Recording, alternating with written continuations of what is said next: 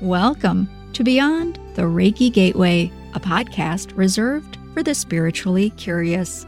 Journey further with Reiki Masters Kathleen Johnson and Andrea Kennedy through in depth conversations, many featuring inspiring and intriguing special guests to enrich your unique spiritual progression.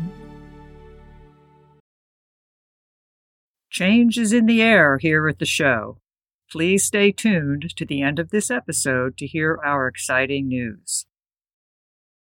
Jackie Viramontes is an author, an educator, an EFT and energy psychology practitioner, a Reiki master, and a yogi. She loves working with purpose driven individuals to provide tools that transform people pleasing behavior, anxiousness, and patterns of low self worth. Jackie utilizes evidence based tools, including mindfulness, breath work, and as I said, energy psychology and EFT, otherwise known as tapping, and more.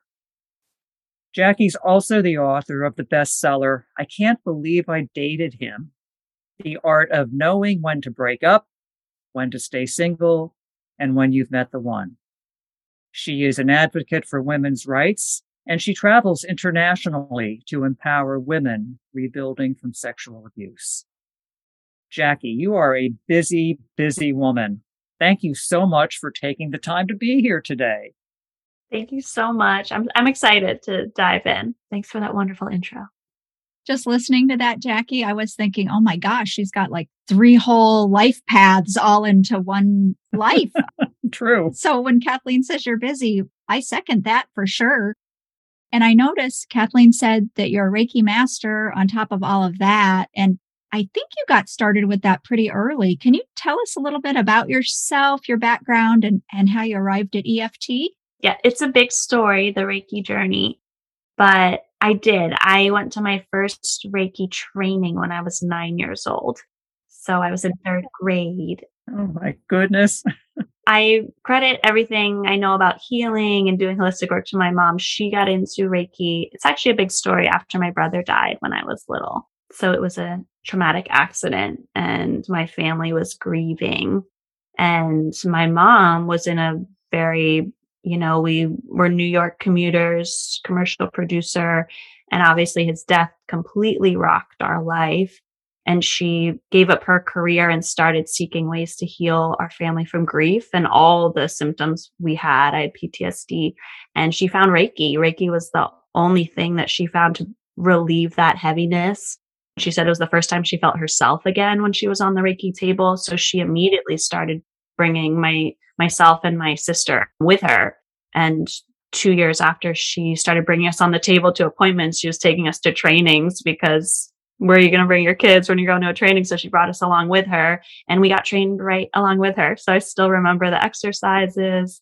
So it's been a huge part of my life since I was little and really in the grieving process and also in helping with anxiety that I had after my brother's death. Wow. Thank you for sharing that. Yeah. Powerful story indeed. Well, I'm curious. Do you still practice Reiki? I do. So I have a son now. I have a two year old, but I Reiki him all the time when I'm like rocking him to sleep. Sometimes when my husband's going through it, we'll do a little session. I Reiki myself all the time when I'm going to bed. And I do have a few remaining private clients where they just call me for Reiki, but it's mostly EFT but once you know Reiki and you have that mindfulness of energy and what blockages could lead to different things, it's always in you. I always say I use my Reiki background in my practice, but I'm not doing table work anymore. Right. makes sense. Learning Reiki early on, what did you do next? What was the next thing that you studied? Well, I told you my mom went into healing. So she was an energy therapist. I did not want to be anything like my mom.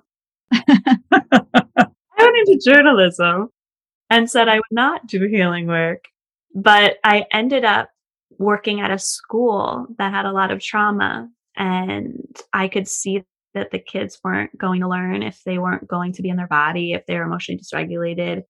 And I thought, however much I love Reiki, it's not something that I at the time could bring into a public school system. So I started looking into other somatic practices that would be more palatable to a school district, especially a public school district in LA. And I found EFT, so emotional freedom technique. And the Ortners were huge with that at the time and they were bringing it into schools. So that was something that just clicked for me. And long story short, within a few months of seeing that first YouTube video, I was at a training for that. I knew about it because I was very anxious and my mom knew I was very anxious and she saw a YouTube video and sent it to me and just tapping from along with a video with someone I never met, I felt my stress and anxiety reducing just from tapping these stress reducing points. I already was familiar with healing and those body practices. So when I got sent an EFT video, it just clicked like, wow, this is something anyone can use. It's really palatable and it's really science based. So that's how I got back into the healing world after trying to exit it. right. And you mentioned science based, Jackie. Can you talk a little bit about that?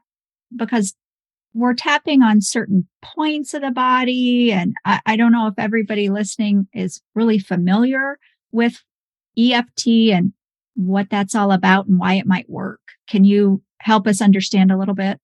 I'll totally give a brief intro. So EFT, it stands for emotional freedom technique and it's pressure points on the face and torso. And I could even just point out where they are with my words for people listening. But there, if anyone's had acupuncture, it's the same as the acupuncture points, but with EFT, it's supposed to be super easy to use. So they chose points on the face. So the inner eye, the outer eye, under the eye, under the nose, under the lip, along the collarbone, and then under the arm, like if you're crossing your arms. And all of the points, while they're acupuncture points associated with different meridians, they also are connected to your amygdala, your fight or flight response. So as you're tapping or touching these points, it's like a little off switch to your amygdala. I tell people it's like a little walkie talkie to your nervous system that says, right here now, we are okay. We are safe. We do not need a ton of stress hormone to get us through this moment. So that's why it's science based. You can even hook yourself up to like a brain scan or I forget the name of the machines they use, but you can see as you're tapping that cortisol and stress levels are going down significantly just from five minutes of tapping. Wow, that's amazing. Wow, that is. That's great. Okay, I have a question about this. this. You said something that kind of piqued my interest. So the tapping involves, is it only the torso and face areas of the body? Or does it move into the legs or the lower part of the body? Yeah, the main points are the face, collarbone, underarm, top of the head, but I use other alternate points all the time. They call them alternate points. But yeah, there's the outer thighs. That's your large intestine. So you can tap the outer thighs. People even listening could just tap left, right, left, right on the outer thighs. There's the ankles.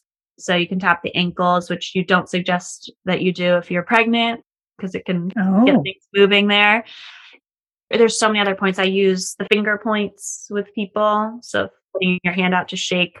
These are great points if you're just anxious and out. You don't want people to see you crazy tapping your face. You can tap your fingers or your wrist. Yeah. You can hold your wrist. That's a good one. Oh, yeah. nice. yeah. That's um, our pericardium point. So I could tell you the meaning of all the points and when you could use them, but the face ones basically hit every single major meridian since each organ is known for detoxing a certain emotion. We just hit all of them versus acupuncture. You have the points along the entire meridian that you can use that each have their own benefits and use cases. We have one main point for each meridian. So we're detoxing anger, frustration, sadness, since all of those things are contained in one symptom usually. You know, you have a headache, it's frustrating, it's sad, you're anxious about it. So that's the the overview of it. So yes, many other points. Thank you. We're talking just about the tapping and then you're mentioning different emotions and processing the emotions. And so there's more than just tapping, right? Aren't there words that go with it or it's more of a system, right?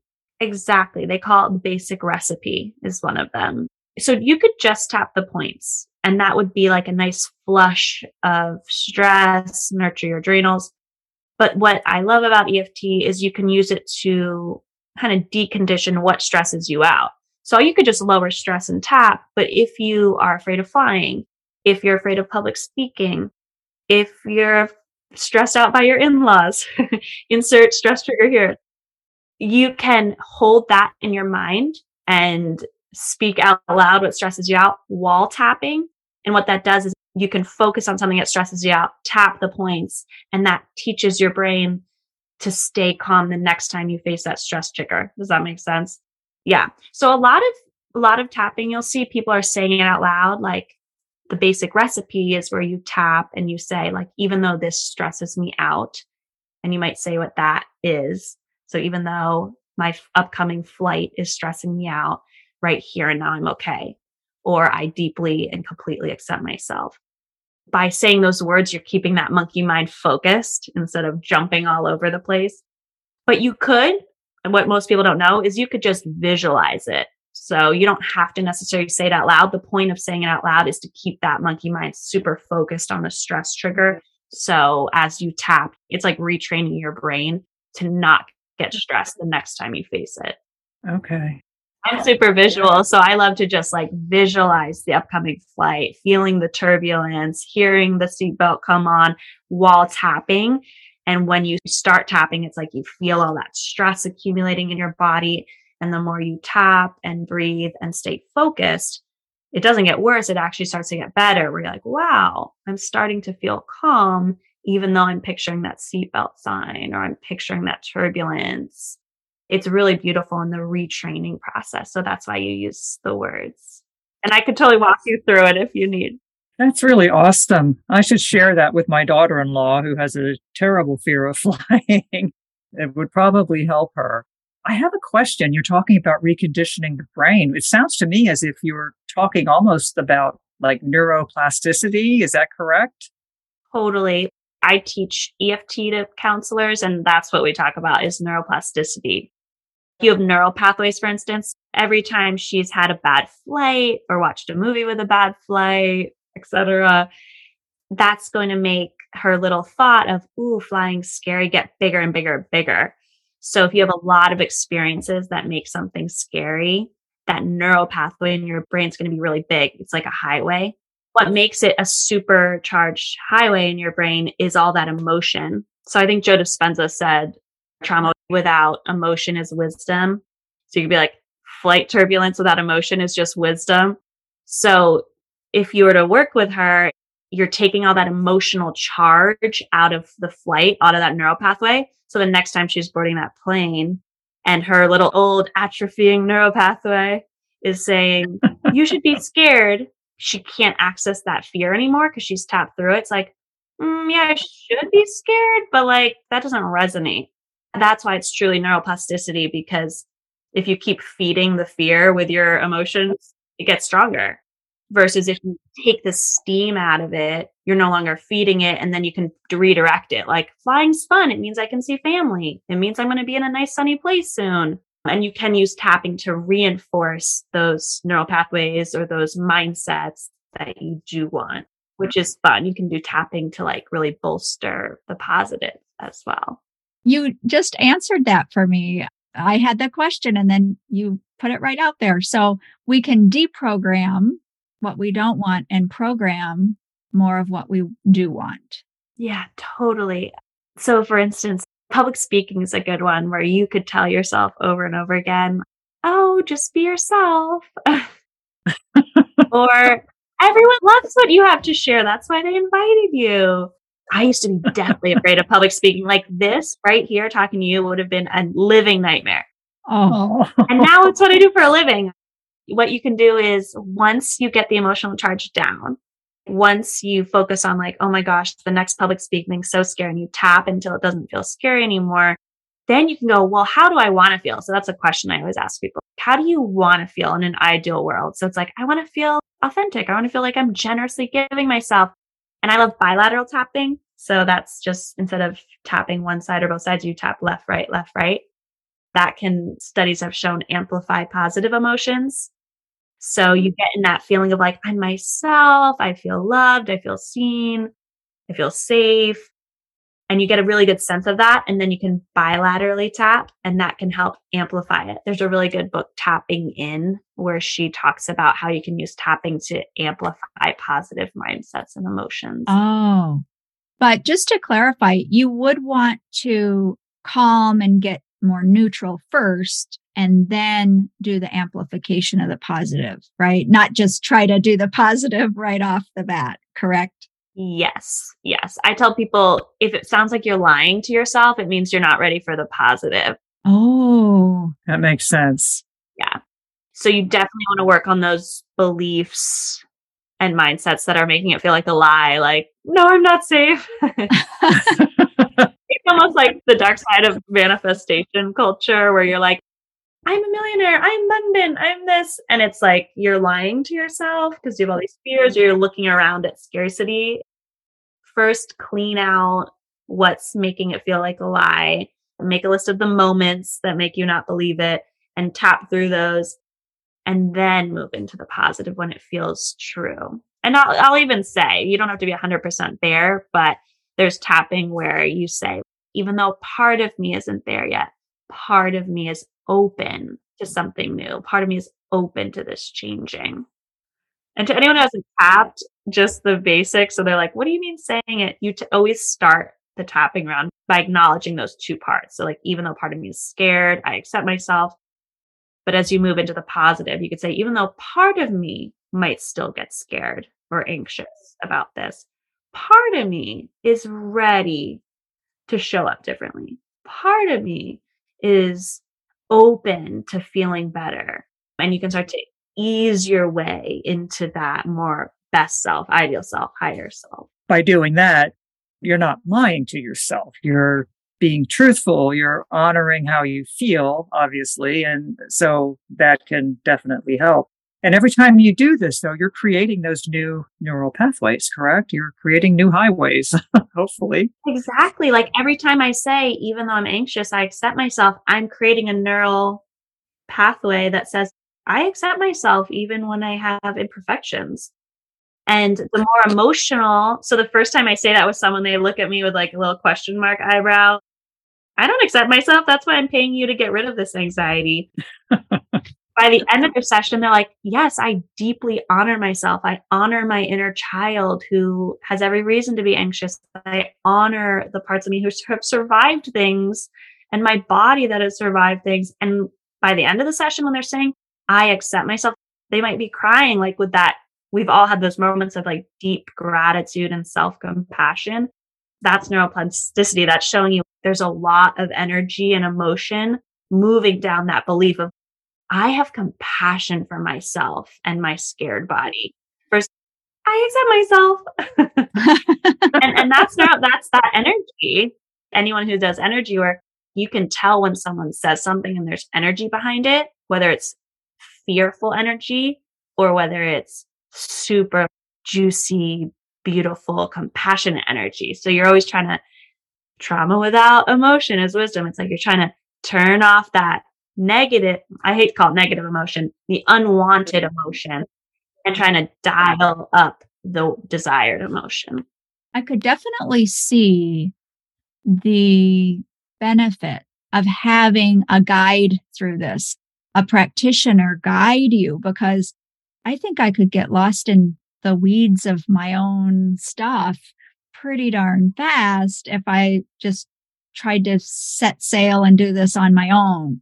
So I can really appreciate what you or other practitioners in your field that service to provide the path and what to say, how to say it, and also probably some accountability, I would think, with the people that you're helping as far as keeping it real, uh, not fooling themselves, you know, in a certain way, but a certain level of accountability emotionally.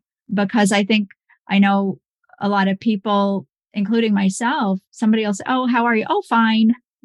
we say that so, oh, I'm fine, I'm great. But we all know that that is most often just that surface thing that we say. Yeah, I could definitely see the the benefit of having you or practitioner guide the individual through the process.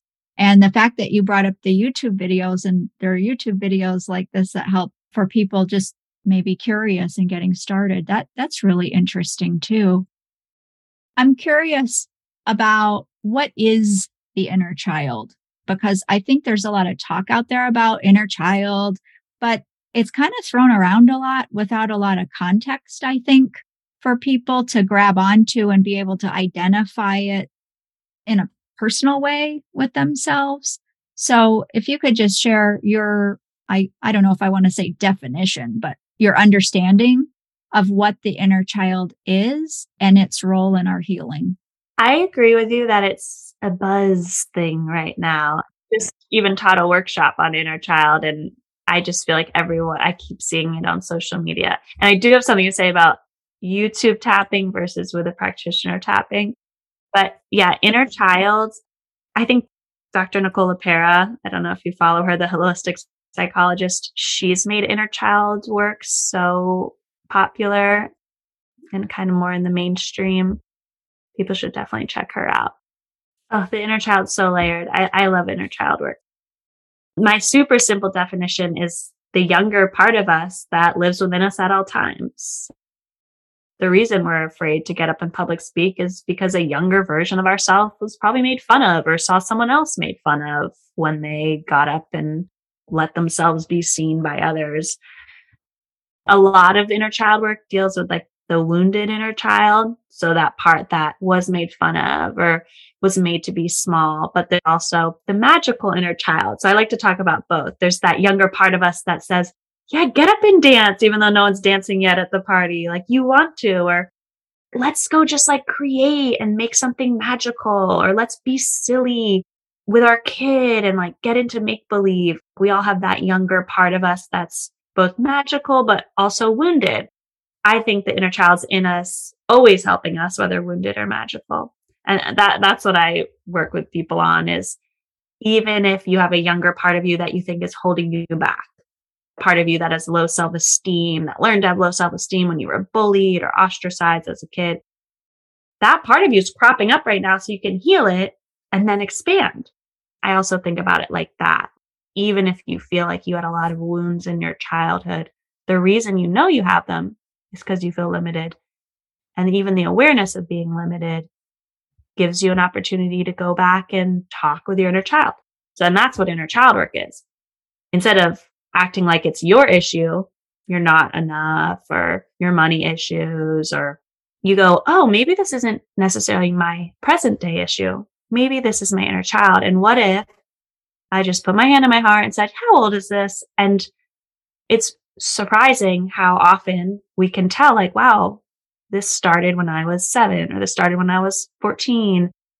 In its most simple form, inner child work is just connecting with that part of you and maybe having a little chat, having a little chat in meditation. And I love connecting inner child work with somatic therapies. So doing breath work or maybe doing a Reiki session before so that you're relaxed. I tap with people while they talk with their inner child.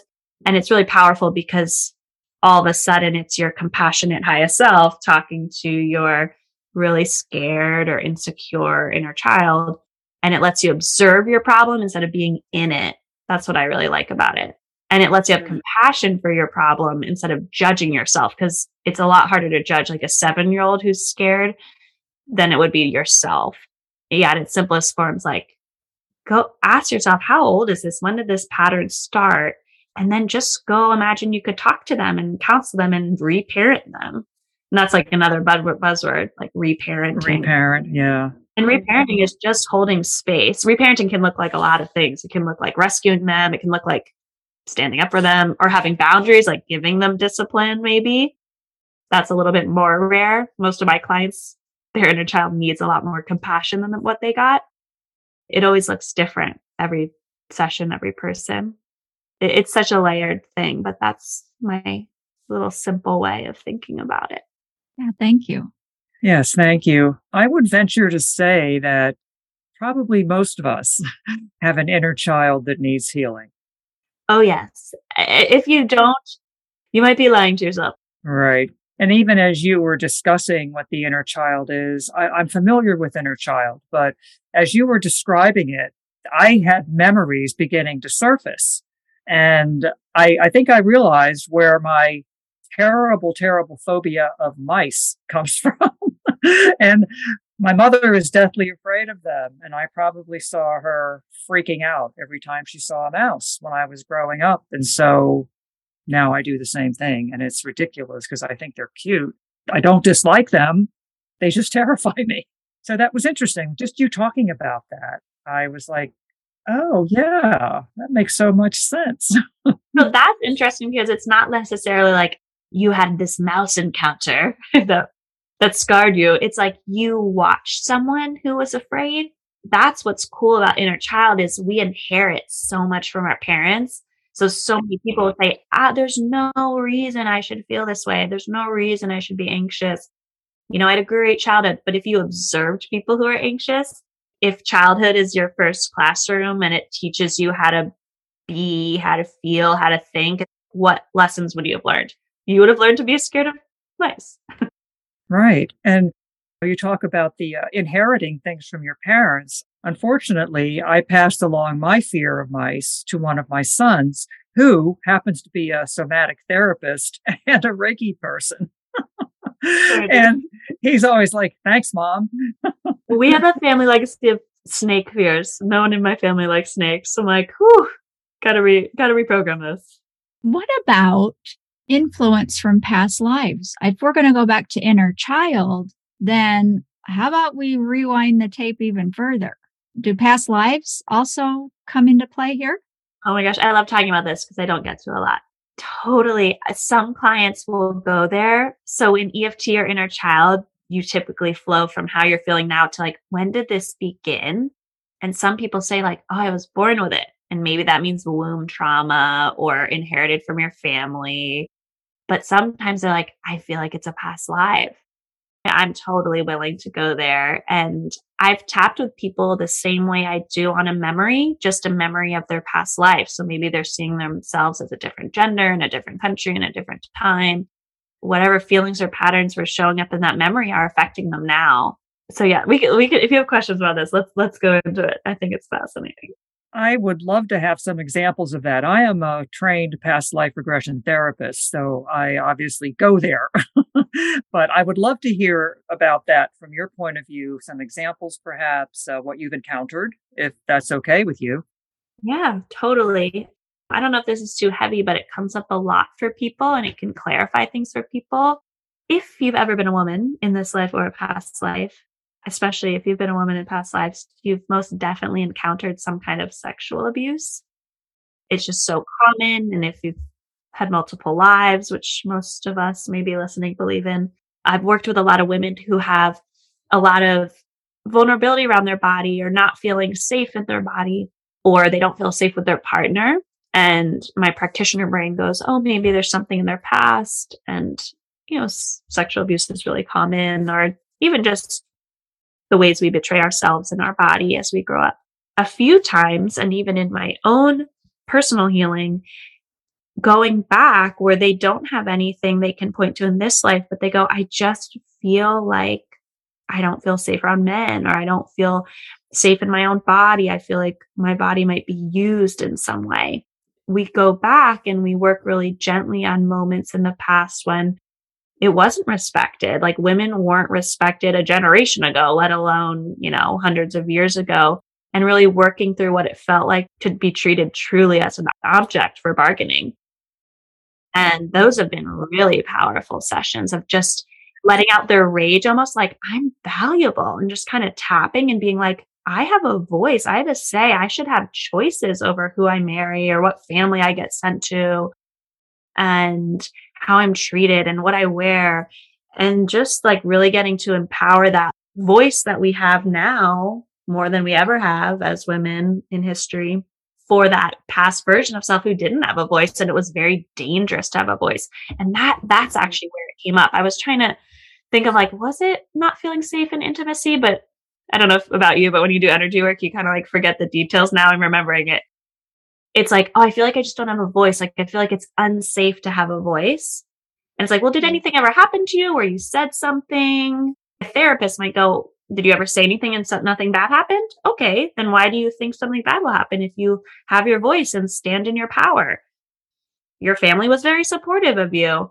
It's like, well, if you've had any life in the past, man, woman, XYZ, you've had a past life where it was not safe for you to stand in power. And what if you went back and tapped and worked through it like a real memory? I literally could lose my life for speaking up. So, of course, if that's still in my energy body and I'm in this life, of course, I feel super scared to step out on my own. Oh, I thought of a, a specific example. I had terrifying, crippling fear of starting my own business. And I worked all kinds of ways on it, like different money patterns that I grew up with, didn't have the healthiest money patterns when I did past life work, I just keep getting the sense that I can't do it on my own. Like I have to be under someone. And I was working for a very prominent, strong male figure in, in this life. I can't go off and be on my own. Like something bad will happen, not consciously, but that in that energy body feeling. And when I closed my eyes and tuned in to when did this start, I saw this image that's not my life oh my gosh, if you were, I feel silly to share, but you guys are so into it.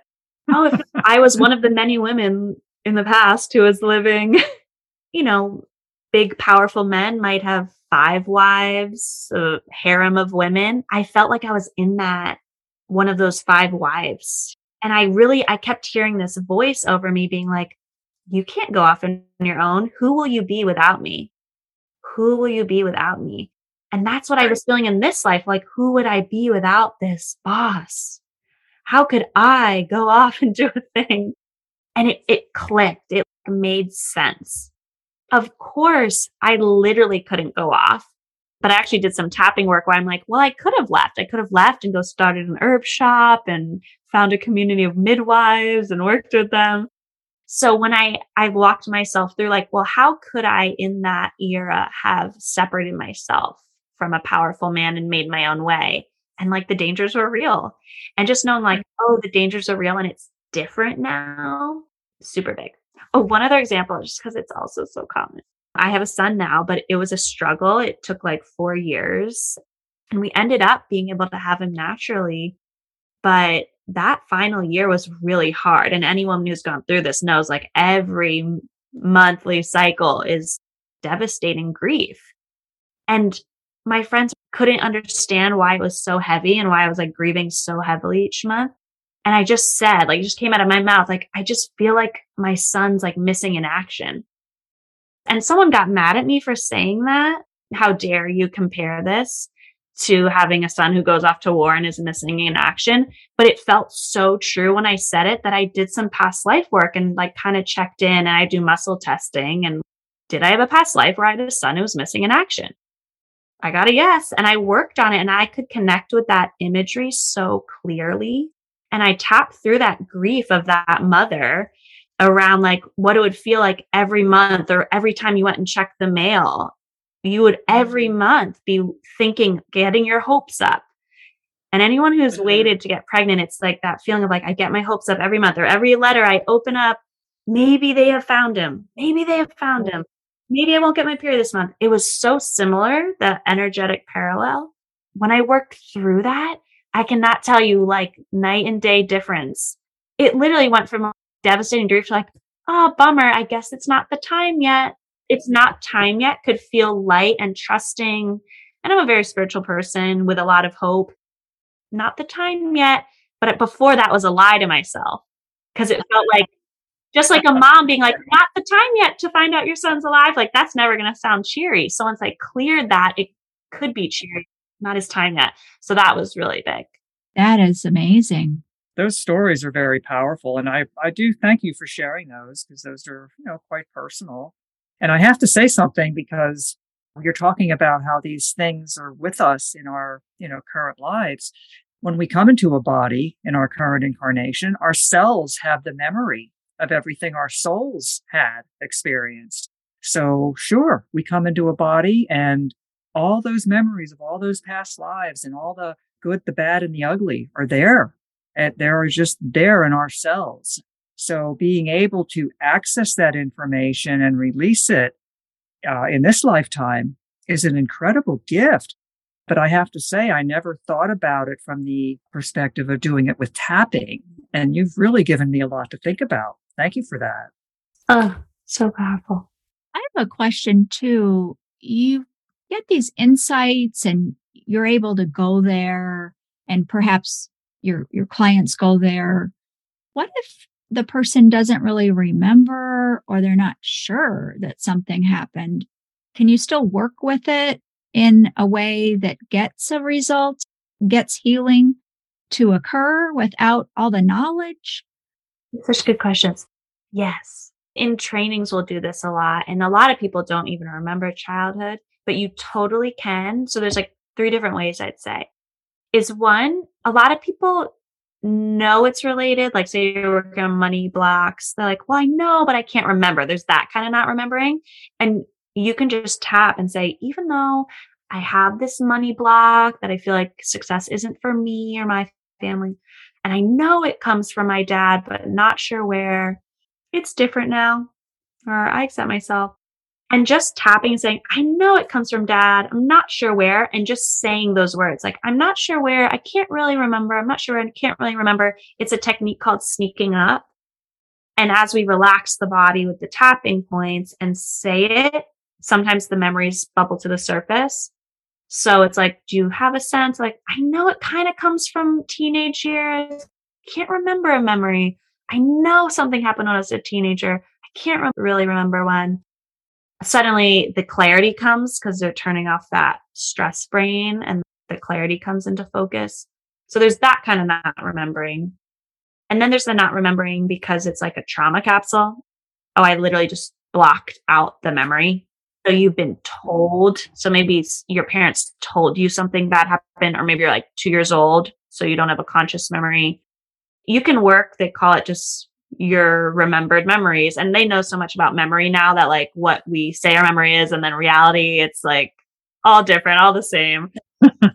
so I'll just ask people, well, if you had to guess what happened, and that's just as accurate and it works just as effectively in studies as if you actually remembered and as we know, if you actually remembered it, you're probably remembering a memory anyway. so you can do what you guess or what you've been told.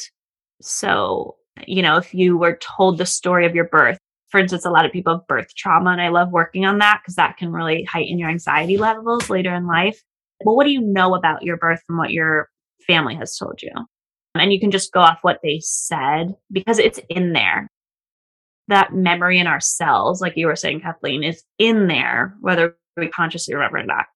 And then third, if you just can't remember it, but you know there's something there, there's something, there's a technique called chasing the pain. It's really like chasing the sensation. And you just tune into the sensation in your body.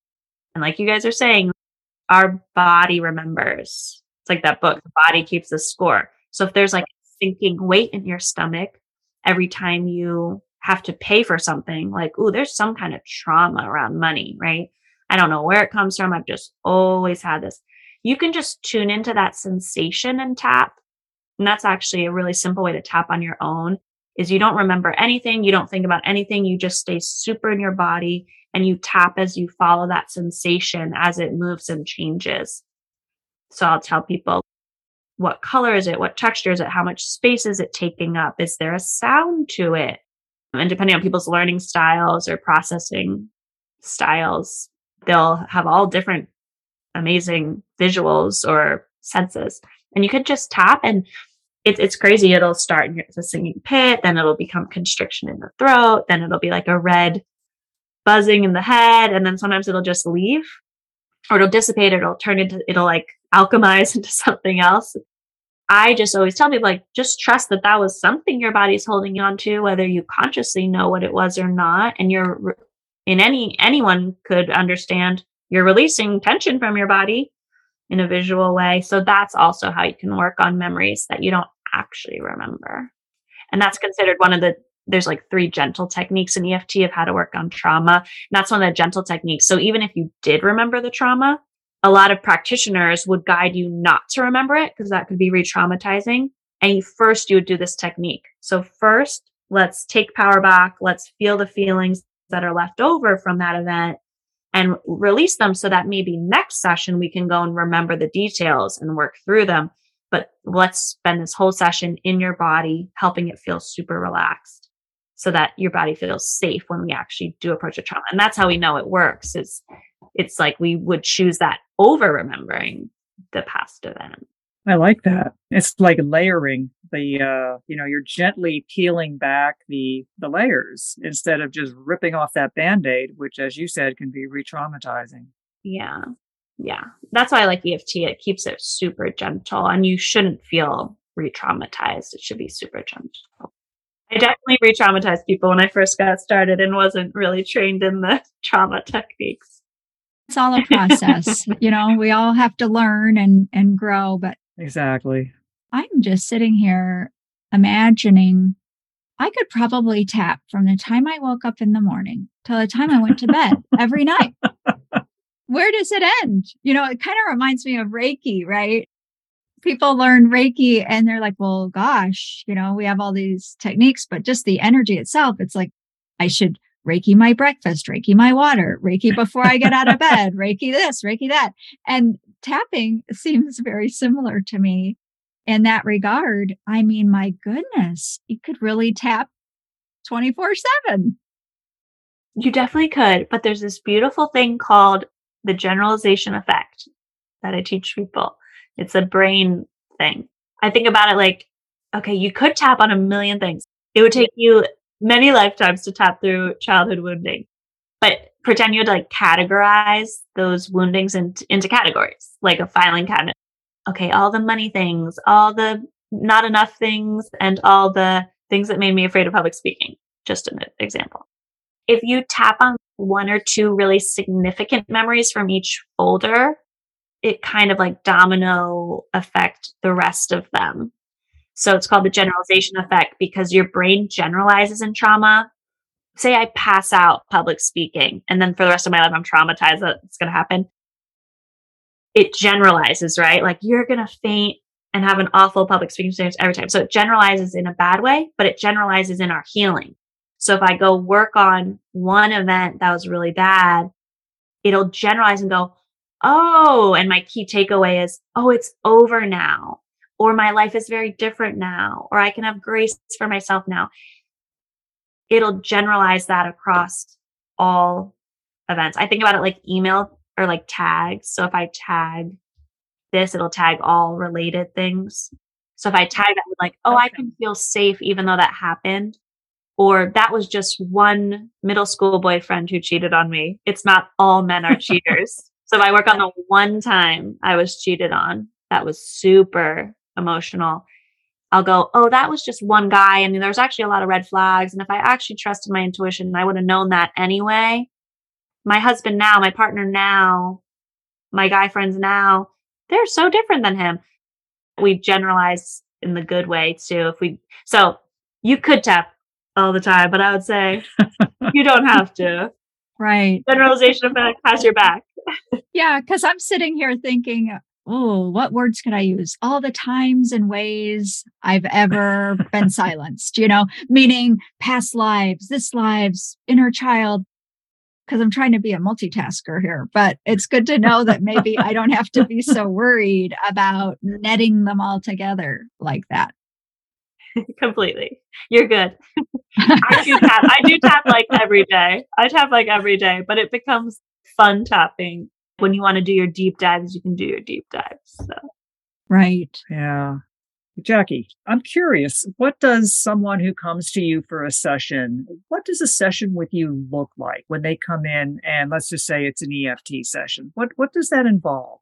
It's probably like yours or every session looks can look completely different, but there is a, a flow that has emerged. And the flow is usually people come with something that's triggering them now in the present.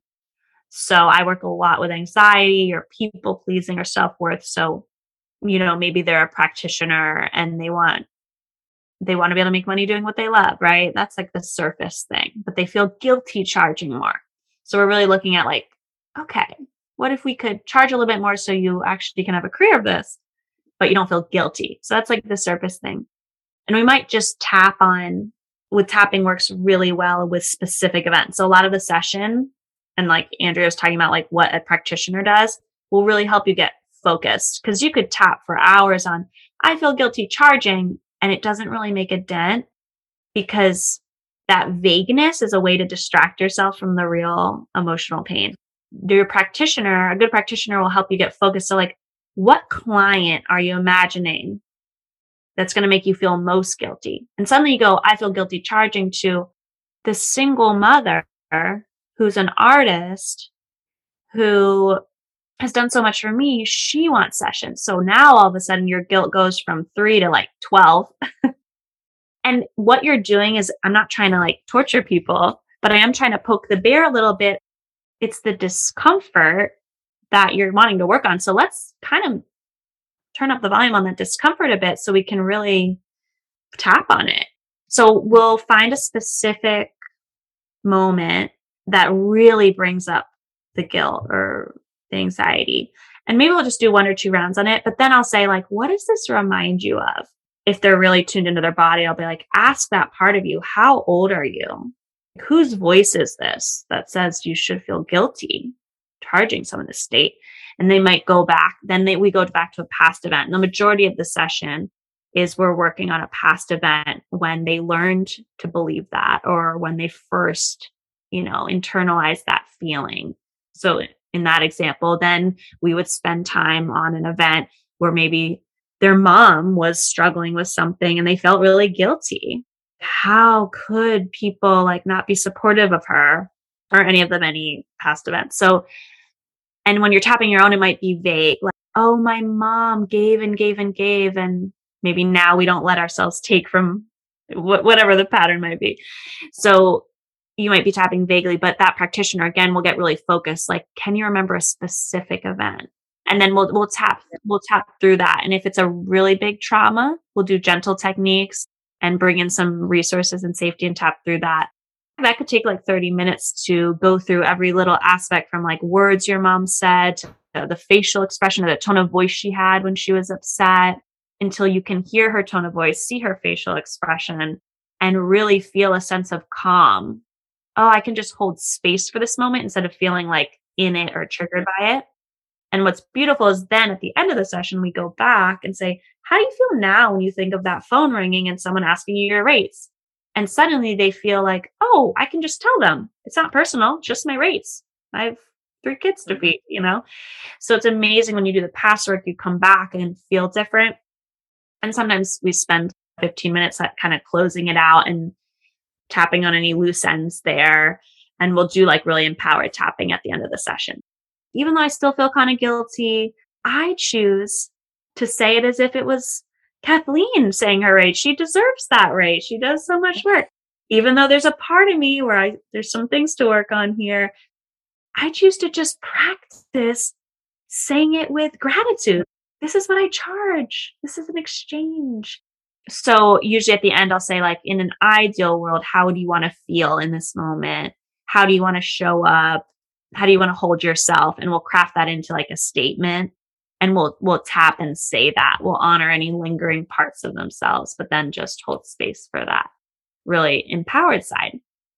Eft is cognitive behavioral therapy mixed with exposure therapy. So we're exposing you to the trigger and cognitive behavioral is how do i want to show up to the trigger so like even though i feel anxious i choose to act brave how do i want to behave even though i feel a certain way so even though I feel guilty, I choose to charge this rate in honor of my daughter who wants to take ballet classes and I have to afford those ballet classes. So it's like I feel and think a certain way, but I want to behave a certain way moving forward. That's where that cognitive behavioral really comes into handy because it no longer feels like a lie because we've done the deep work. And I really recommend people do long term session, not long term, but at least like three or four, because you really want to have space to honor those past past wounds. It sounds like in a session, people can really go to some places that would perhaps be quite painful. So I like that you end the session by the loose ends and the empowerment and whatever, so that when you're finished with the session, they can leave with confidence, perhaps, and feeling as though, you know, there was some things reconciled there and not left open. I'm curious, Jackie, for people who may not have known that much about tapping or maybe had known and have a, a reignited interest in it. Are there things that they might try on their own after listening to this episode that might be able to help them to, and also maybe carry them a little bit into the EFT world? Totally. So I'm glad we talked about that gentle form of tapping because that's something that I recommend anyone can start with. So no matter what you're dealing with, anxiety, insecurity, anger, annoyance at someone, drop out of your head and whatever that word is and into your body and just ask, how does that feel? Like, how do I know I'm frustrated or how do I know I'm anxious and find that sensation? You can tap for a few minutes as you just breathe in and out of that sensation. And that's like a super safe technique and it's a super effective technique. And you don't have to use even words. So anxiety. Don't tap on anxiety, tap on that heavy black golf ball size knot in your throat for a few minutes and you will notice that knot start to open up and change. And if you want to put words to it and you're like me and you like need a whole formula, I'm like, am I doing it right? You can just tap the side of the hand and say, like, even though I have this sensation in my body, I have compassion for myself. And then just tap through the points as you describe the sensation. So, like, black golf ball pit. But that is something you could do every day. I recommend that as as you wind down from work. We all have like a motion that comes up from the day. And just as you close that laptop, just tune in like, how am I feeling? And what feeling do I not want to take into my dinner or family time? and just tune into the sensation and just do a, a few rounds like that. Even though I have the sensation, I have compassion for myself, or I choose to give myself grace, or I choose to best self intention here. And just tap through the face points as you breathe in and out and focus on that sensation. That's a good one. And then my favorite morning one, okay, do a morning one, is you can just like look at your to do list or like look at your upcoming day and acknowledge how you feel about it and acknowledge how you want to feel about it. Even though I'm feeling blank about blank, even though I'm feeling overwhelmed by my to do list, or even though I'm feeling scared about this meeting, I choose to show up as my best self. If that feels like a lie, you can phrase it like this I'm open to being surprised at how I can show up as my best self anyway. So even though I feel like, what if I showed up as my best self somehow? so you can phrase it as a question that's a great morning one. So acknowledge how you're feeling. Don't sugarcoat it or bypass it. Acknowledge it, but then make a choice. Even though I feel this way, what if I showed up differently? What if I showed up as my best self? And that that's that's like a cognitive behavioral kind of tapping. Yeah, that's what I would recommend. Wonderful. And I have like scripts and that. Yeah, people can always reach out for like a resource on that. You, you can find things like this written down. You can find tapping scripts. Um, there's so many resources if you want like a little bit more handholding, which I think is really good for beginners to have someone guide them. There's so many videos and things. And can they find out more information on your website, Jackie? Yes, totally. So my you can always find me on my name, JackieViramontes.com. I know that's hard to spell. So practicemakespeace.com takes you to the same place. And I do have like a pop-up window will come up and it says EFT for anxiety that will be like my favorite daily tapping meditation. And you can just get that for free. So people can find me there.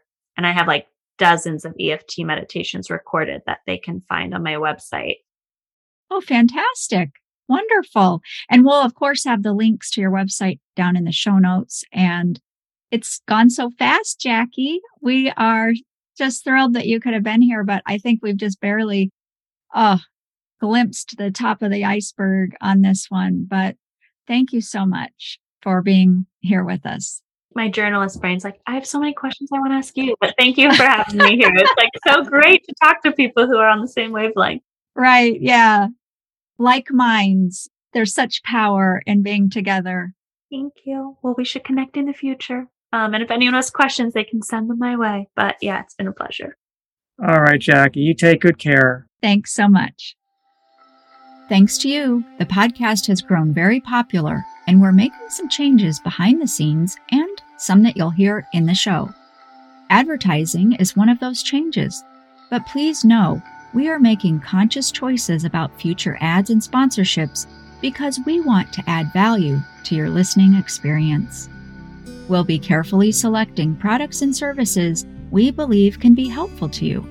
And if you're interested in advertising your product or service on the show, please reach out through a new page on our website called Advertise. There's also a link in the show notes to help you find it. We are excited about these opportunities and, as always, want to thank you for your ongoing support and feedback.